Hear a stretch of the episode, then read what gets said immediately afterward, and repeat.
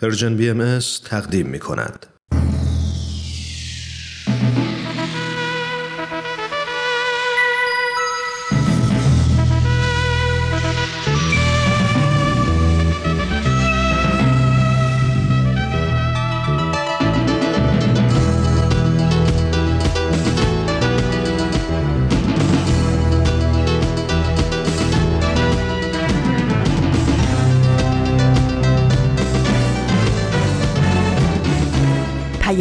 دوست.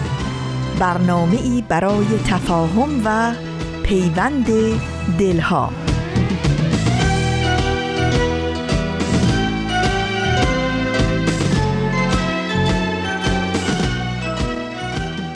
این یه پادکسته. پادکست هفت.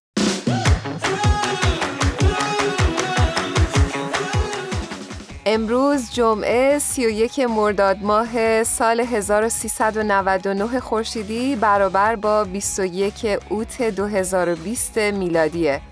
این 16 همین قسمت از پادکست هفته.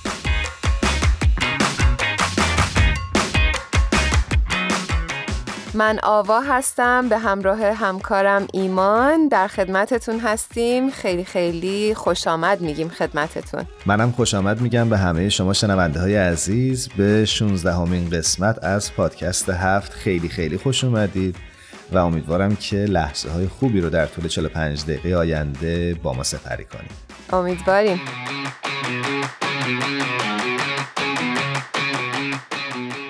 خب ایمان خوبی؟ من خوبم. تو خودت خوبی؟ قربانت. مرسی. ممنون.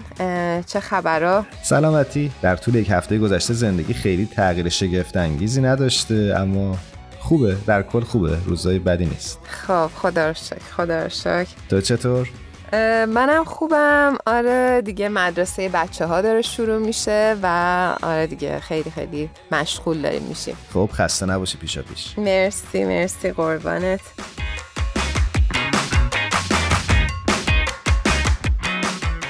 ایمان معنی زندگیت از هفته پیش تغییر نکرده؟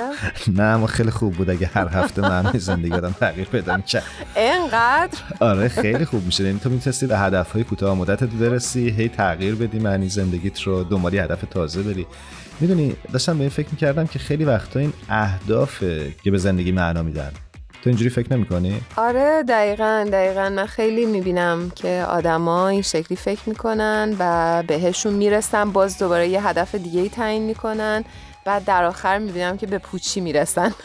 چرا پوچی حالا؟ نمی‌دونم. اینجور که می‌بینم و اینجور که توی زندگی خودم هم حتی تجربه کردم آدم بعد از یه مدتی که یه سری اهداف واسه خودش تعیین می‌کنه و بهشون می‌رسه می‌بینه خب حالا بعدش چی؟ که چی درسته. اما فکر می‌کنم این خیلی به اون هدف بستگی داره. به نظر اینطور نیست؟ یعنی اینکه اون هدف چی باشه؟ خیلی دستیافتنی باشه یا خیلی مادی باشه؟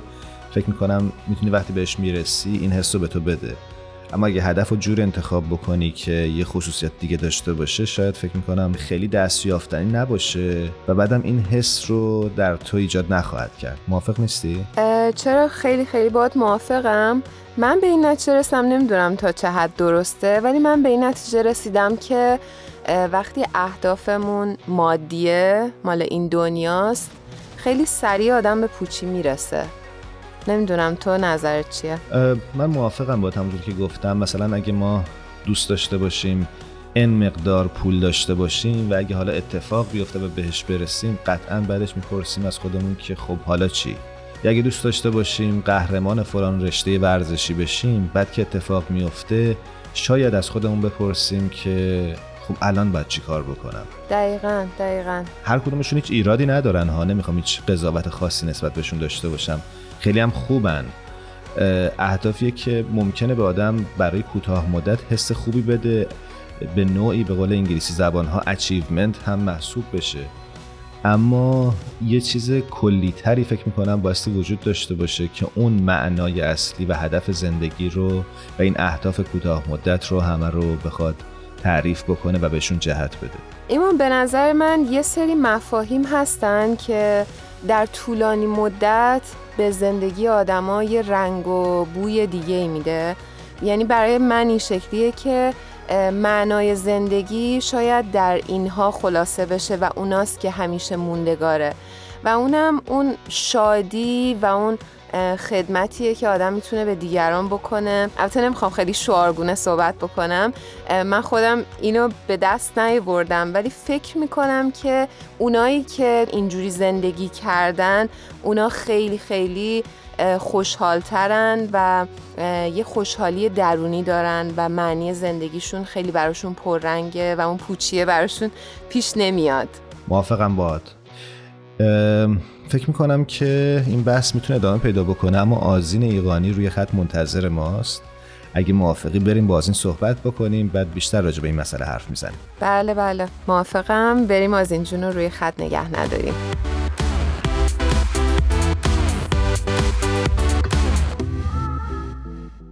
آزین عزیز رو روی خط داریم. شنونده های محترم منتظر شما هستن. درود میفرستم خدمتت.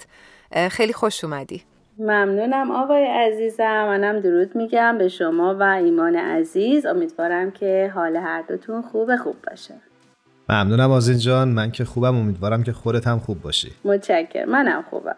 خب امروز برامون چه مطلبی آماده کردی؟ ایمان عزیز امروز می‌خوام براتون مطلبی رو بگم از دفتر جامعه جهانی در بروکسل که اومدن و جمعی رو تشکیل دادن با شرکت سیاستگزاران و سازمانهای مدنی و افرادی که مرتبط هستند و در مورد مسائل و عوامل زیربنایی مهاجرت صحبت کردن. اینکه ببینن چه چیزی باعث میشه که در حال حاضر مهاجرت به کشورهای خصوصا اروپایی انقدر زیاد باشه. چقدر جالب؟ بله مسلما دلایل مختلفی وجود داره برای مهاجرت ولی کاری که کشورهای اروپایی الان می‌کنن بیشتر اینه که میان و می‌خوام مانع این مسئله بشن حالا به دلایل مختلف با بستن مرزها و یا محدود کردن ورود مهاجران به کشورهاشون. ولی مسلما این راه حل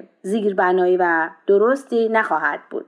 خانم راشل بیانی از دفتر بروکسل درباره ارتباط میان بعضی از مفاهیم روحانی و این گفتگوها صحبت می‌کنن ایشون میگن که اصل یگانگی نوع انسان در دیانت بهایی دلالت های زمینی عمیقی به این داره که چطور مردم یک منطقه پیامد تصمیمات و اقداماتشون رو نه تنها بر اطرافیان خود بلکه بر تمام نوع انسان در نظر می‌گیرن.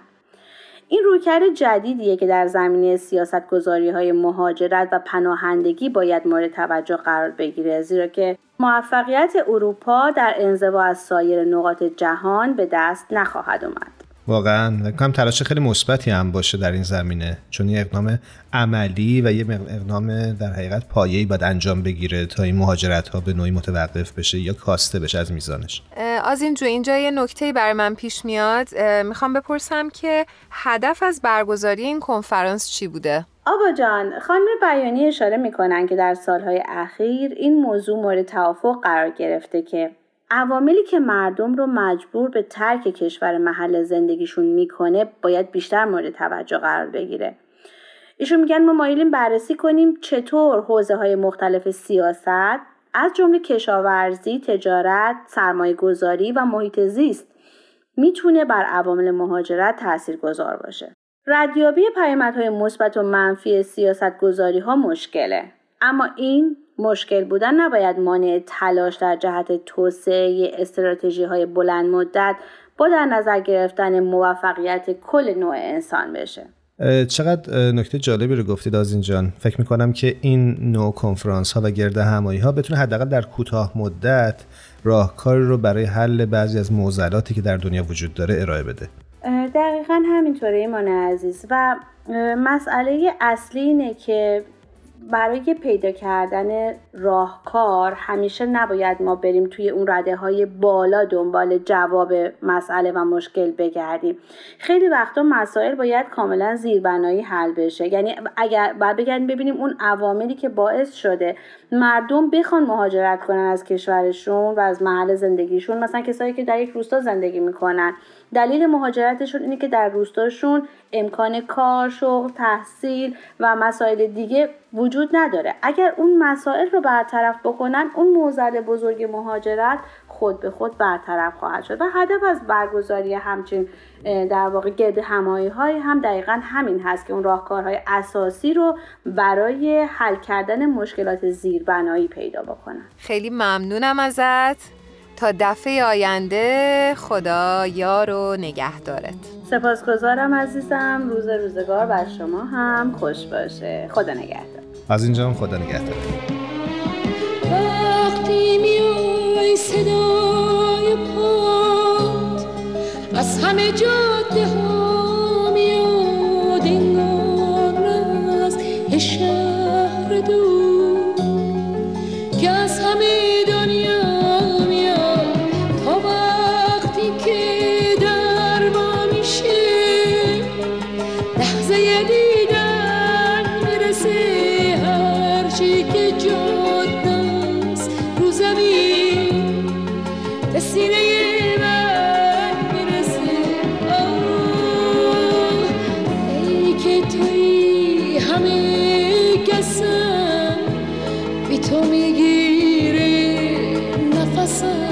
اگه تو رو داشته باشم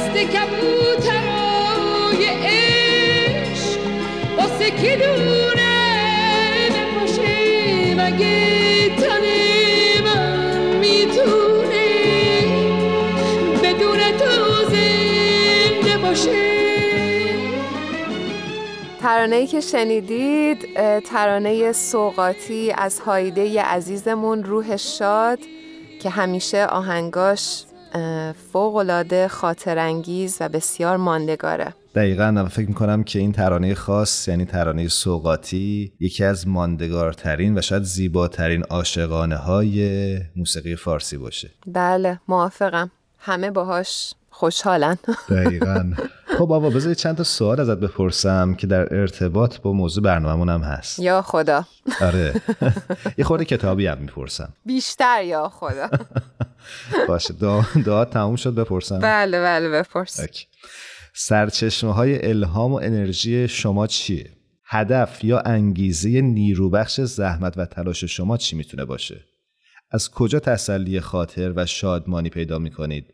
و دست آخر گنج وجودی شما کجا نهفته است می‌خوای به همش یه جا جواب بدی اینا رو شوخی که نمی‌کنی نه همچون یه دفعه فل بداهه داری ازم می‌پرسی نه این داستانش اینه که همین سوالها رو ویل دورانت تاریخ نگار فیلسوف و نویسنده شهیر امریکایی از شخصیت های مهمی در دنیا پرسید و حاصل پاسخهای اونها رو در کتابی به اسم درباره معنای زندگی منتشر کرد.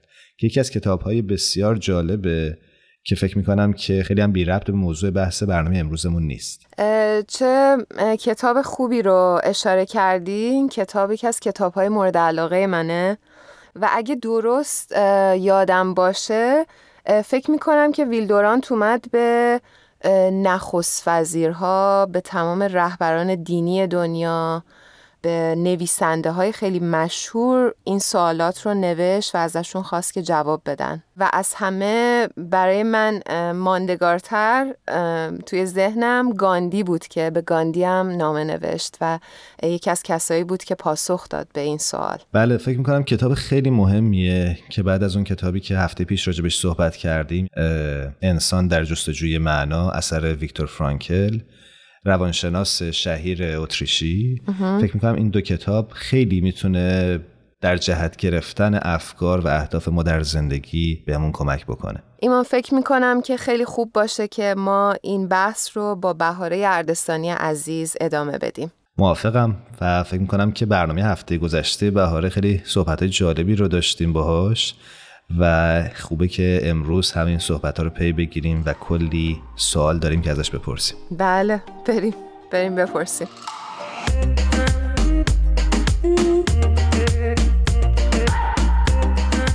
آوا فکر می‌کنم که خانم بهاره اردستانی با ما روی خط تلفن همراه هستن. بهاره جان درود بر تو به برنامه خودت خوش اومدی. درود به شما و همه شنونده های عزیز برنامه پادکست هفت. بهار جون خیلی خیلی خوش اومدی به برنامه خودت. ما خوشحالیم که دوباره شما رو توی برنامهمون داریم. ممنونم آقای عزیز. من هم خوشحالم که در خدمت شما هستم. ممنون.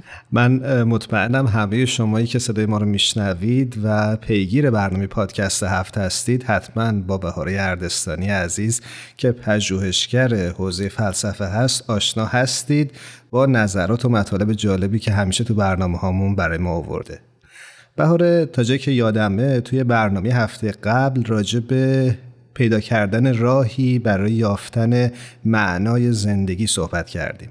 و نظریات مختلف رو بیان کردی خودت و اینکه به دوران مدرن رسیدیم و داشتی توضیح می‌دادی که چطور افکار فلاسفه و حالا افکار غالبی که در جامعه بود کم کم به سمت پوچگرایی پیش رفت درسته؟ بله همونطور که بیان کردی ایمان عزیز بحث معنای زندگی رو آغاز کردیم که متاسفانه ناتموم موند موضوعی که از چشماندازهای گوناگون میشه به اون نگاه کرد و یکی از مهمترین موضوعات فلسفی، روانشناختی و دینی هست. بخش مهمی از برنامه قبل رو به روشن ساختن معنای عبارت معنای زندگی اختصاص دادیم چون در فلسفه واضح سازی عبارات و پرسشهایی که داریم علل خصوص بخش مهمی از راهی هست که برای رسیدن به پاسخ قرار هست طی بشه بعدم سعی کردیم این مسئله رو روشن کنیم که این پرسش آیا بعد از دوران مدرن معناش تغییری کرده یا خیر؟ بهار جون پس جلسه قبل ما رسیدیم به این جریان پوچگرایی. در مورد یکی از علل زیربنایی که از یک طرف باعث رشد علوم طبیعی شد ولی از طرف دیگه زمینه هایی رو برای گرایش به پوچگرایی فراهم کرد صحبت کردی برامون و فکر می‌کنی گرایش به سمت نگاه پوچگرایانه به جهان چطور زاده میشه؟ البته می‌دونی که بعد از دوران مدرن هست منظورم. وقت برنامهمونم که می‌دونی که خیلی محدوده و متاسفانه باید این بحث فلسفی بسیار طولانی و عمیق رو کوتاه بیان بکنیم ولی بفرما. خب چون گفتی وقت برنامه محدوده من سریع به حسابی ترسونده داره آخه خیلی بحث فلسفی خیلی طولانیه ولی بهار جون دیگه باید زحمت این مسئله رو بکشد سنگا رو واکندیم اول برنامه. خب در مورد جریان پوچگرایی به دو نگاه عمده فقط فکر کنم فرصت بشه توجه کنیم. به جریان روزمرگی و یک نواختی در زندگی امروز فرصت نمیشه بپردازیم. اما دو نگاه دیگر. یک نگاه همون نظاره کردن جهان با چشم کیهانی هست. روشن کنم منظورم یعنی از بالا به جهان نگاه کنیم و ببینیم اصلا چه هست این چیزی که نام زندگی یا حیات رو بر اون نهادیم. ببینیم ترکیبی هست از اجزا و عناصری که دیر یا زود در آسیاب جهان تحلیل میرند و گسسته میشن. حتی جرم بزرگی مثل کره زمین. البته به چشم ما بزرگ. برای اون چشم کیهانی اون هم قباری است. حالا در جهان متغیری که کشتی مرگ دیر یا زود در ساحل زندگی همه ما حتی بزرگترین اجرام لنگر میاندازه به چه معنایی می‌تونیم چنگ بزنیم؟ من از این نگاه سریع میگذرم. گمان می‌کنم که بیشتر شنوندگان عزیز برنامه ما با این نگاه آشنا باشن. منو یه جورایی یاد اشعار خیام انداختی. یه جایی میگه که ابر آمد و باز بر سر سبزه گریست بیبادی گلرنگ نمیباید زیست. این سبزه که امروز تماشاگه ماست تا سبزه خاک ما تماشاگه کیست.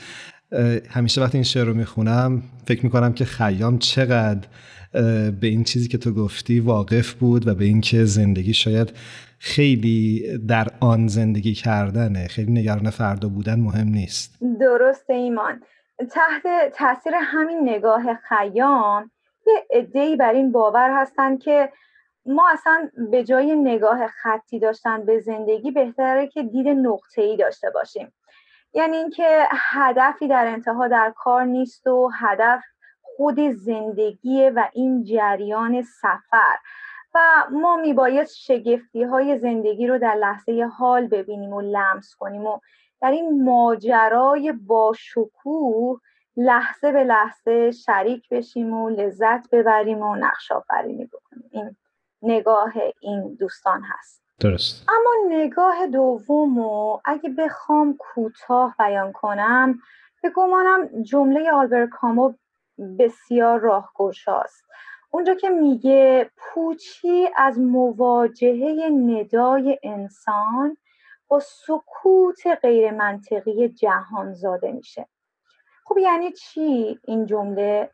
به گمانم منظور این هست که اونجایی که شما از جهان انتظار داشته باشی بی تفاوت نباشه. فریاد شما رو بشنوه و نمیشنوه و شما از پا در میای. یا از پا در اومدن انسانهای دیگر رو می‌بینید اونجا حس پوچی زاده میشه. فراموش نکنیم که ما قرنی رو پشت سر گذاشتیم که بر دیوار یکی از سلول های آشویتز یکی از بزرگترین اردوگاه های کار اجباری آلمان نازی نوشته شده. اگر خدایی وجود داشته باشه باید برای بخشایش به پای من بیفته. من فقط خواهشم این هست که یه لحظه بی داوری بی قضاوت بی اینکه خودمون باورمون چه هست. همه اون چیزایی رو که باور داریم یک لحظه در پرانتز قرار بدیم و احوال اون کسی که این جمله رو نوشته تجسم کنیم. لمس کنیم که چقدر سردی و بی تفاوتی دیده این انسان در لحظه ای که از دنیا توقع پاسخ داشته و چیزی نشنیده. و کم نیستن انسان هایی که همین امروز همین لحظه ای که ما داریم با هم گفتگو می‌کنیم جز سکوت و بیتفاوتی از این دنیا نمی‌بینم چقدر قشنگ بیان کردی. به دل من که خیلی نشست. مطمئنم به دل شنونده هم میشینه.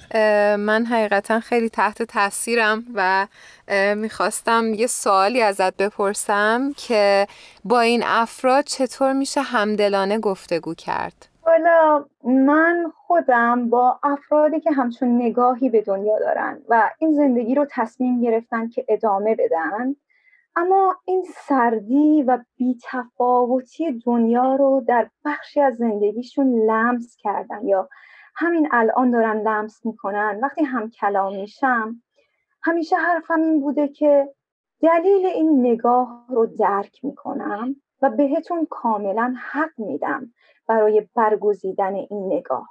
ما می‌تونیم این باور رو برگزینیم. می‌تونیم دنیا رو ساکت و سرد و بیتفاوت ببینیم.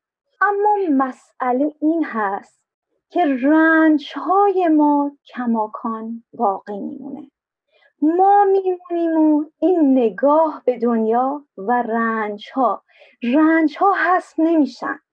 و اون چیزی که ما رو از پای در میاره به قول ویکتور فرانکل نویسنده کتاب انسان در جستجوی معنا که اونس گرفتن با این کتاب رو بسیار به شنونده های عزیز برنامه توصیه می کنم اتفاقا نرنج های ما بلکه نیافتن معنا در اون رنج هاست.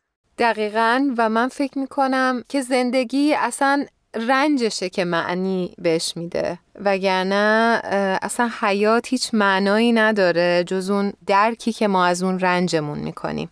درسته آوا.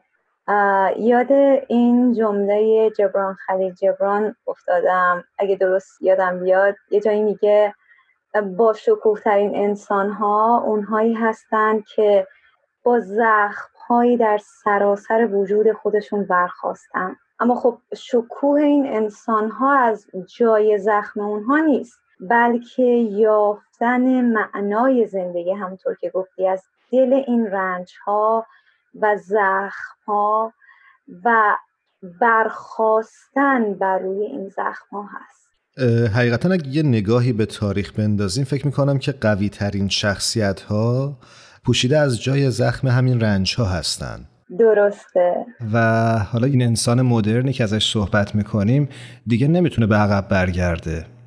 چه کاری می‌خواد انجام بده برای این بحران معنای زندگی؟ خب اگر سریع بخوام بهش بپردازم یک نگاه این هست که معنایی کلی در پس پشت این عالم هست و ما باید کشفش کنیم و بر اساس اون عمل بکنیم.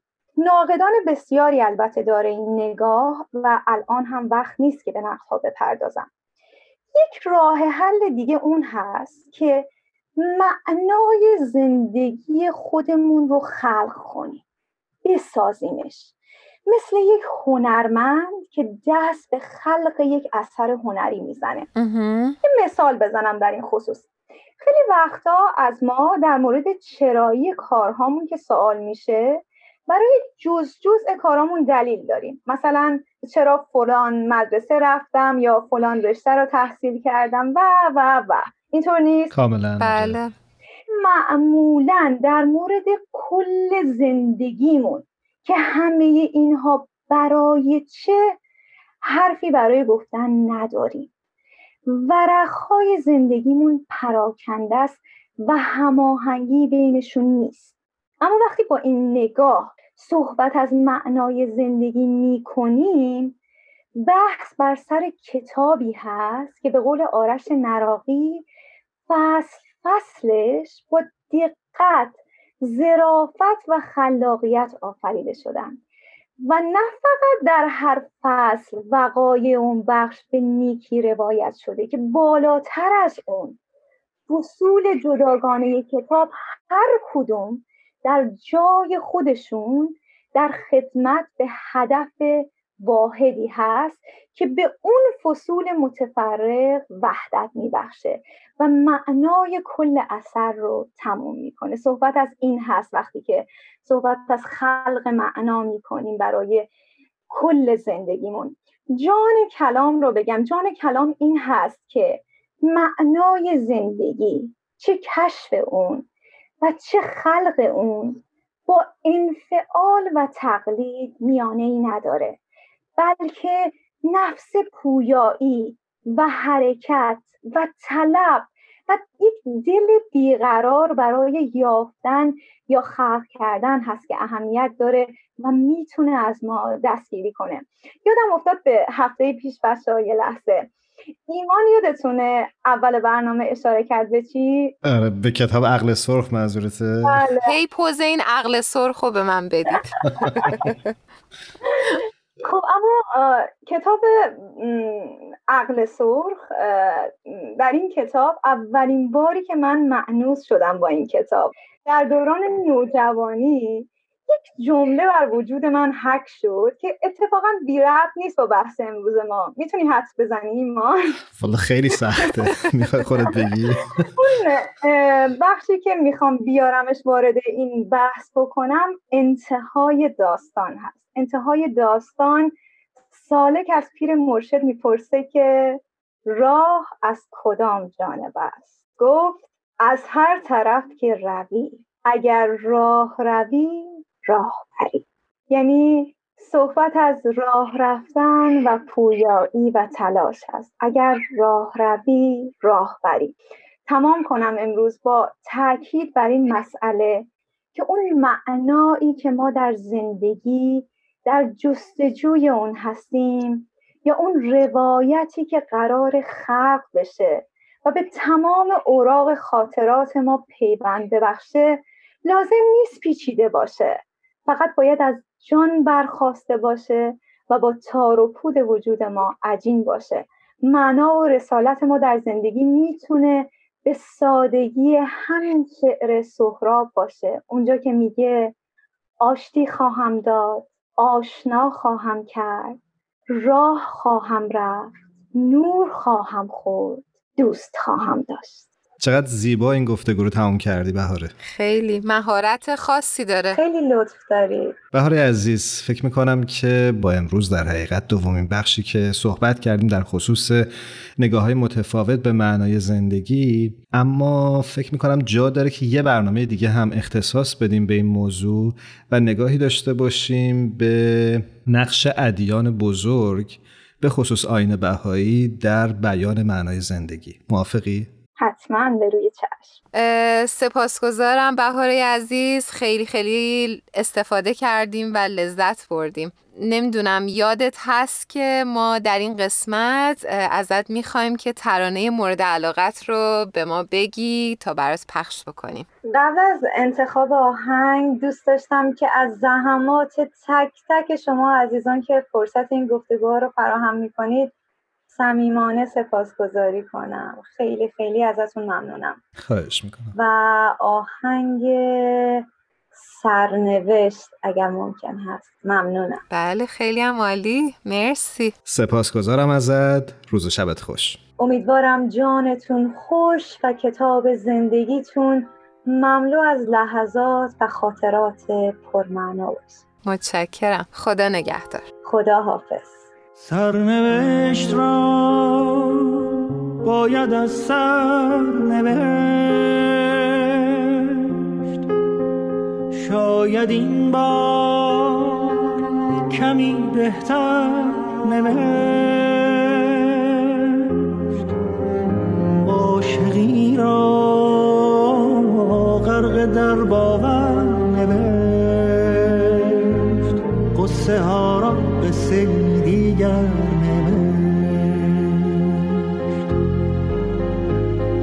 از کجا این باور آمد که گفت گر رود سر بر نگردد سر.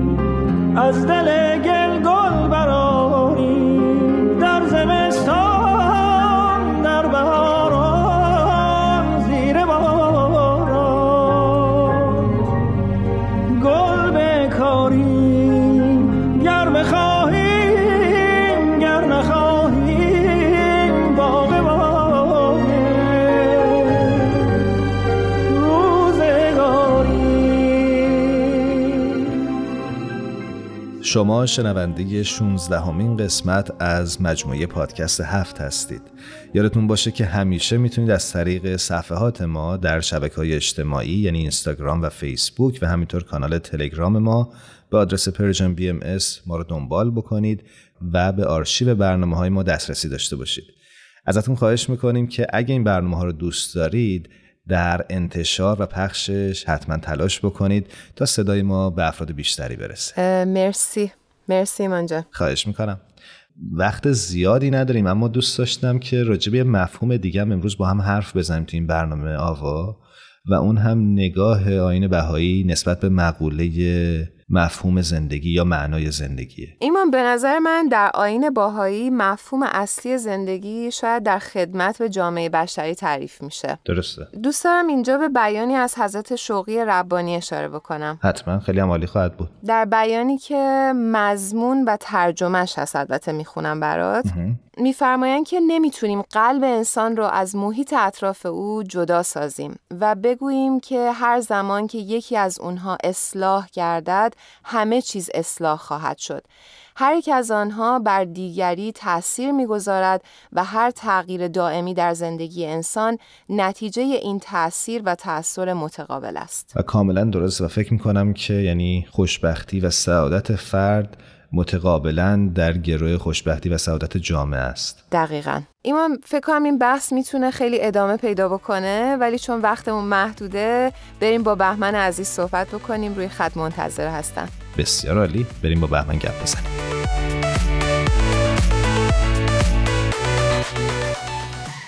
بهمن یزدانی عزیز ممنونم که با ما همراه شدی. خیلی بهت خوش آمد میگم. درود بر تو. ایمان جان درود بر تو. من از تو ممنونم که منو دوباره دعوت کردی. بهمن عزیز خیلی خوش اومدی به برنامه خودت. ما خیلی خوشحالیم از اینکه دوباره در خدمتت هستیم. سلام آبا جان خوشحالم دوباره صدا تو میشنوم. منم از هر دوی شما ممنونم. قربانت. بهمن اگه برنامه هفته گذشته رو شنیده باشی که حتما شنیدی می‌دونم. صد درصد. می‌خواستم بگم که با فرانک عزیز راجب فلسفه دعا و نیایش در آین باهایی صحبت کردیم. دوست دارم بدونم که به نظرت راجب چه چیزی این هفته صحبت بکنیم که بحثمون تو مسیر درستی پیش بره؟ چه سوال جالبی ایمان. چون همون موقعی که صحبت های فرانک عزیز رو گوش می‌کردم به یه نکته رسیدم یه جرقه ای توی ذهنم زد. الان فکر می‌کنم می‌تونم اونو با تو آوام در میون بذارم. حتما. بعد از صحبت های فرانک عزیز من فکر کردم که ادامه این صحبت می‌تونه در ارتباط باشه با معابد بهایی. که حالا اصطلاح مشرق الاسکار یا تمپل رو براش استفاده می‌کنیم. درسته. نظر شما چیه؟ بله ما خیلی خوشحالیم. منم موافقم آره. خیلی خوب. بسیار عالی. بهمن جان من یه مطلبی رو بگم چون دوستانمون خیلی سوال کرده بودن در این مورد که فلسفه مشرق الاسکار چیه در دیانت باهایی؟ شروع خیلی خوبیه اتفاقا برای صحبت آوا جان. ببینین من فکر می‌کنم که در آین بهایی هم مثل همه ادیان آسمانی گفتگو با خداوند یکی از ارکان اساسی محسوب میشه. فلسفه اصلی دعا و نیایش این هست و اونچه که آین بهایی شاید برای اولین بار اون رو پایه گذاری کرده ساختن بناهایی هست به نام معبد یا مشغل الاسکار از این جهت که فقط اختصاص به پیروان آین بهایی و پیروان حضرت بهاءالله نداره. در واقع این بناها از طرف جامعه بهایی تقدیم میشه به پیروان همه ادیان در سراسر جهان. یعنی هر کس با هر نوع اعتقادی که داره به هر زبانی که مؤمن هست و دلش می‌خواد با حتی اجرای مراسم مخصوص به خودش می‌تونه وارد مشرق الاسکار بهایی بشه و آداب و رسوم نیایش خودش رو به جا بیاره. و این به نظر من اتفاق زیبا و بزرگی هست که در تاریخ ادیان افتاده. کاملا کاملا باید موافقم. مرسی. نکته دیگه ای که در این زمینه به نظرم می‌رسه و خیلی دلم می‌خواد با شنونده هامون در میون بذارم که البته با یه مقدمه اونو عرض می‌کنم این هست که یکی از اصول اعتقادی آین باهایی در ارتباط با دعا و نیایش این هست که دعا حتما باید با تفکر و با خدمت همراه باشه. من همیشه مثال زوب شدن دو تا عنصر و ترکیبشون با هم به ذهنم میاد که یک آلیاژ جدیدی رو می‌سازه که علاوه بر اینکه خواص عناصر تشکیل دهنده خودش رو داره ولی دارای خواص منحصر به خودش هم هست. همیشه فکر می‌کنم وقتی که دعا و نیایش با تفکر و خدمت همراه بشه ما اصلا با یک پدیده تازه روبرو میشیم که می‌تونه خیلی برد داشته باشه می‌تونه خیلی به نفع مردم باشه. به نظر من در مجموعه بنای مشرق الاسکار و بناهایی که اطرافش باید ساخته بشه من همین رو در عرصه شهود می‌بینم یعنی انگاری از قوه به فعل در میاد. حالا اون بناهایی که باید اطرافش ساخته بشه ساختمانهایی هست که باید به فعالیت های گوناگون اختصاص پیدا بکنه. از جمله بنایی باشه که در اون فعالیت های آموزشی و فرهنگی انجام بشه. یه سری از خدمات بهداشتی درمانی ارائه بشه. بنایی باشه برای نگهداری سالمندان. بنایی باشه برای کودکان بی سرپرست. یعنی به این شکل من فکر می‌کنم ما به شکل ظاهر می‌تونیم اون تلفیق دعا و نیایش و خدمت رو ببینیم و حتی درش مشارکت داشته باشیم. درسته. اینم دوست داشتم با شنونده هامون در میون بذارم. خیلی نکته خوبی رو گفتی. ممنونم ایمان جان. خب می‌خوای حالا یه نگاهی داشته باشیم به پیشینه تاریخی در مورد معابد بهایی؟ چرا که نه حتما. معابد باهایی همونطور که گفتم تحت عنوان مشرق الاسکار. حالا شاید معنی لغت به لغتش میشه جایی که ذکرها طلوع می‌کنن که اتفاقا به نظر من اسم بسیار شاعرانه ای داره اولین بار توسط حضرت بهاءالله در اصلی ترین کتابی که از ایشون به یادگار مونده برای ما به نام کتاب اقدس. در اونجا بهش اشاره شده و حتی جزئیات ساختمون و ساختمان هایی که حول اون باید ساخته بشه هم طرف حضرت عبدالبها فرزند و جانشین ایشون تشریح شده. همونطور که اشاره کردم عبادت در مشرق الاسکار منحصر به بهاییان نیست و درهای مشرق الاسکار که باید نه تا باشه که این خودش نماد دعوت همه ملل عالم با هر نوع پیشینه مذهبی به داخل این بنا هست به روی همه انسان ها فارغ از در نظر گرفتن نژادشون، ملیتشون یا مذهب و دینشون باز هست. بهمن جان متوجه شدم که در مورد خصوصیات ظاهری یه مقداری توضیح دادی ولی اگه می‌تونی برامون یه مقدار بیشتر از مشغل الاسکار توضیح بده که خصوصیات ظاهریش در واقع چی هستش. با کمال میل آوا جان توضیحاتی که می‌تونم اضافه بکنم این هست که از لحاظ معماری یه اصول کلی در همه اونها رعایت میشه. از جمله همین که باید دارای نه زل باشند و یک گنبد که به نشانه قبول سنت های تمام ادیان الهی هست.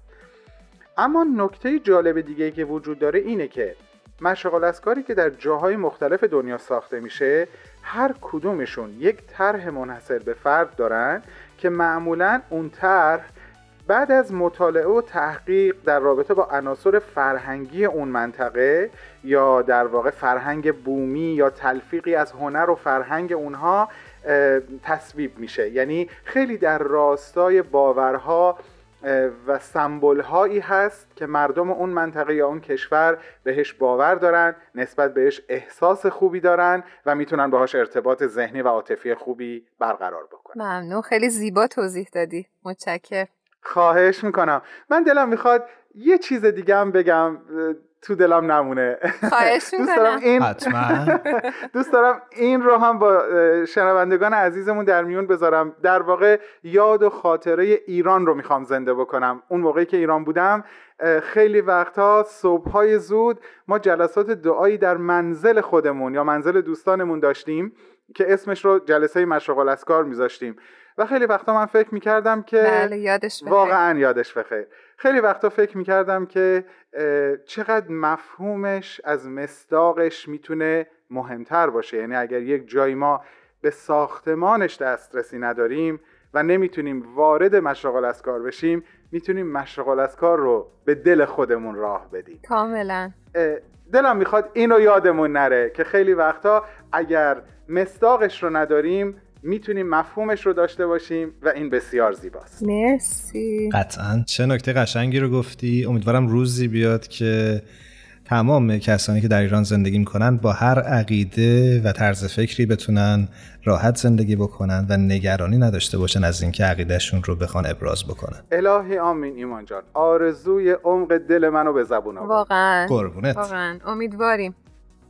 بهمن جان ازت خیلی ممنونیم و امیدواریم که هفته های آینده هم باز هم در خدمتت باشیم. خدا حافظ. زنده باشی آوا جان. منم از تو ایمان تشکر می‌کنم. انشالله که باز فرصتی بشه در خدمتتون باشم. خدا نگهداره مراقب خودت باش. مرسی ایمان جان. تو هم همینطور.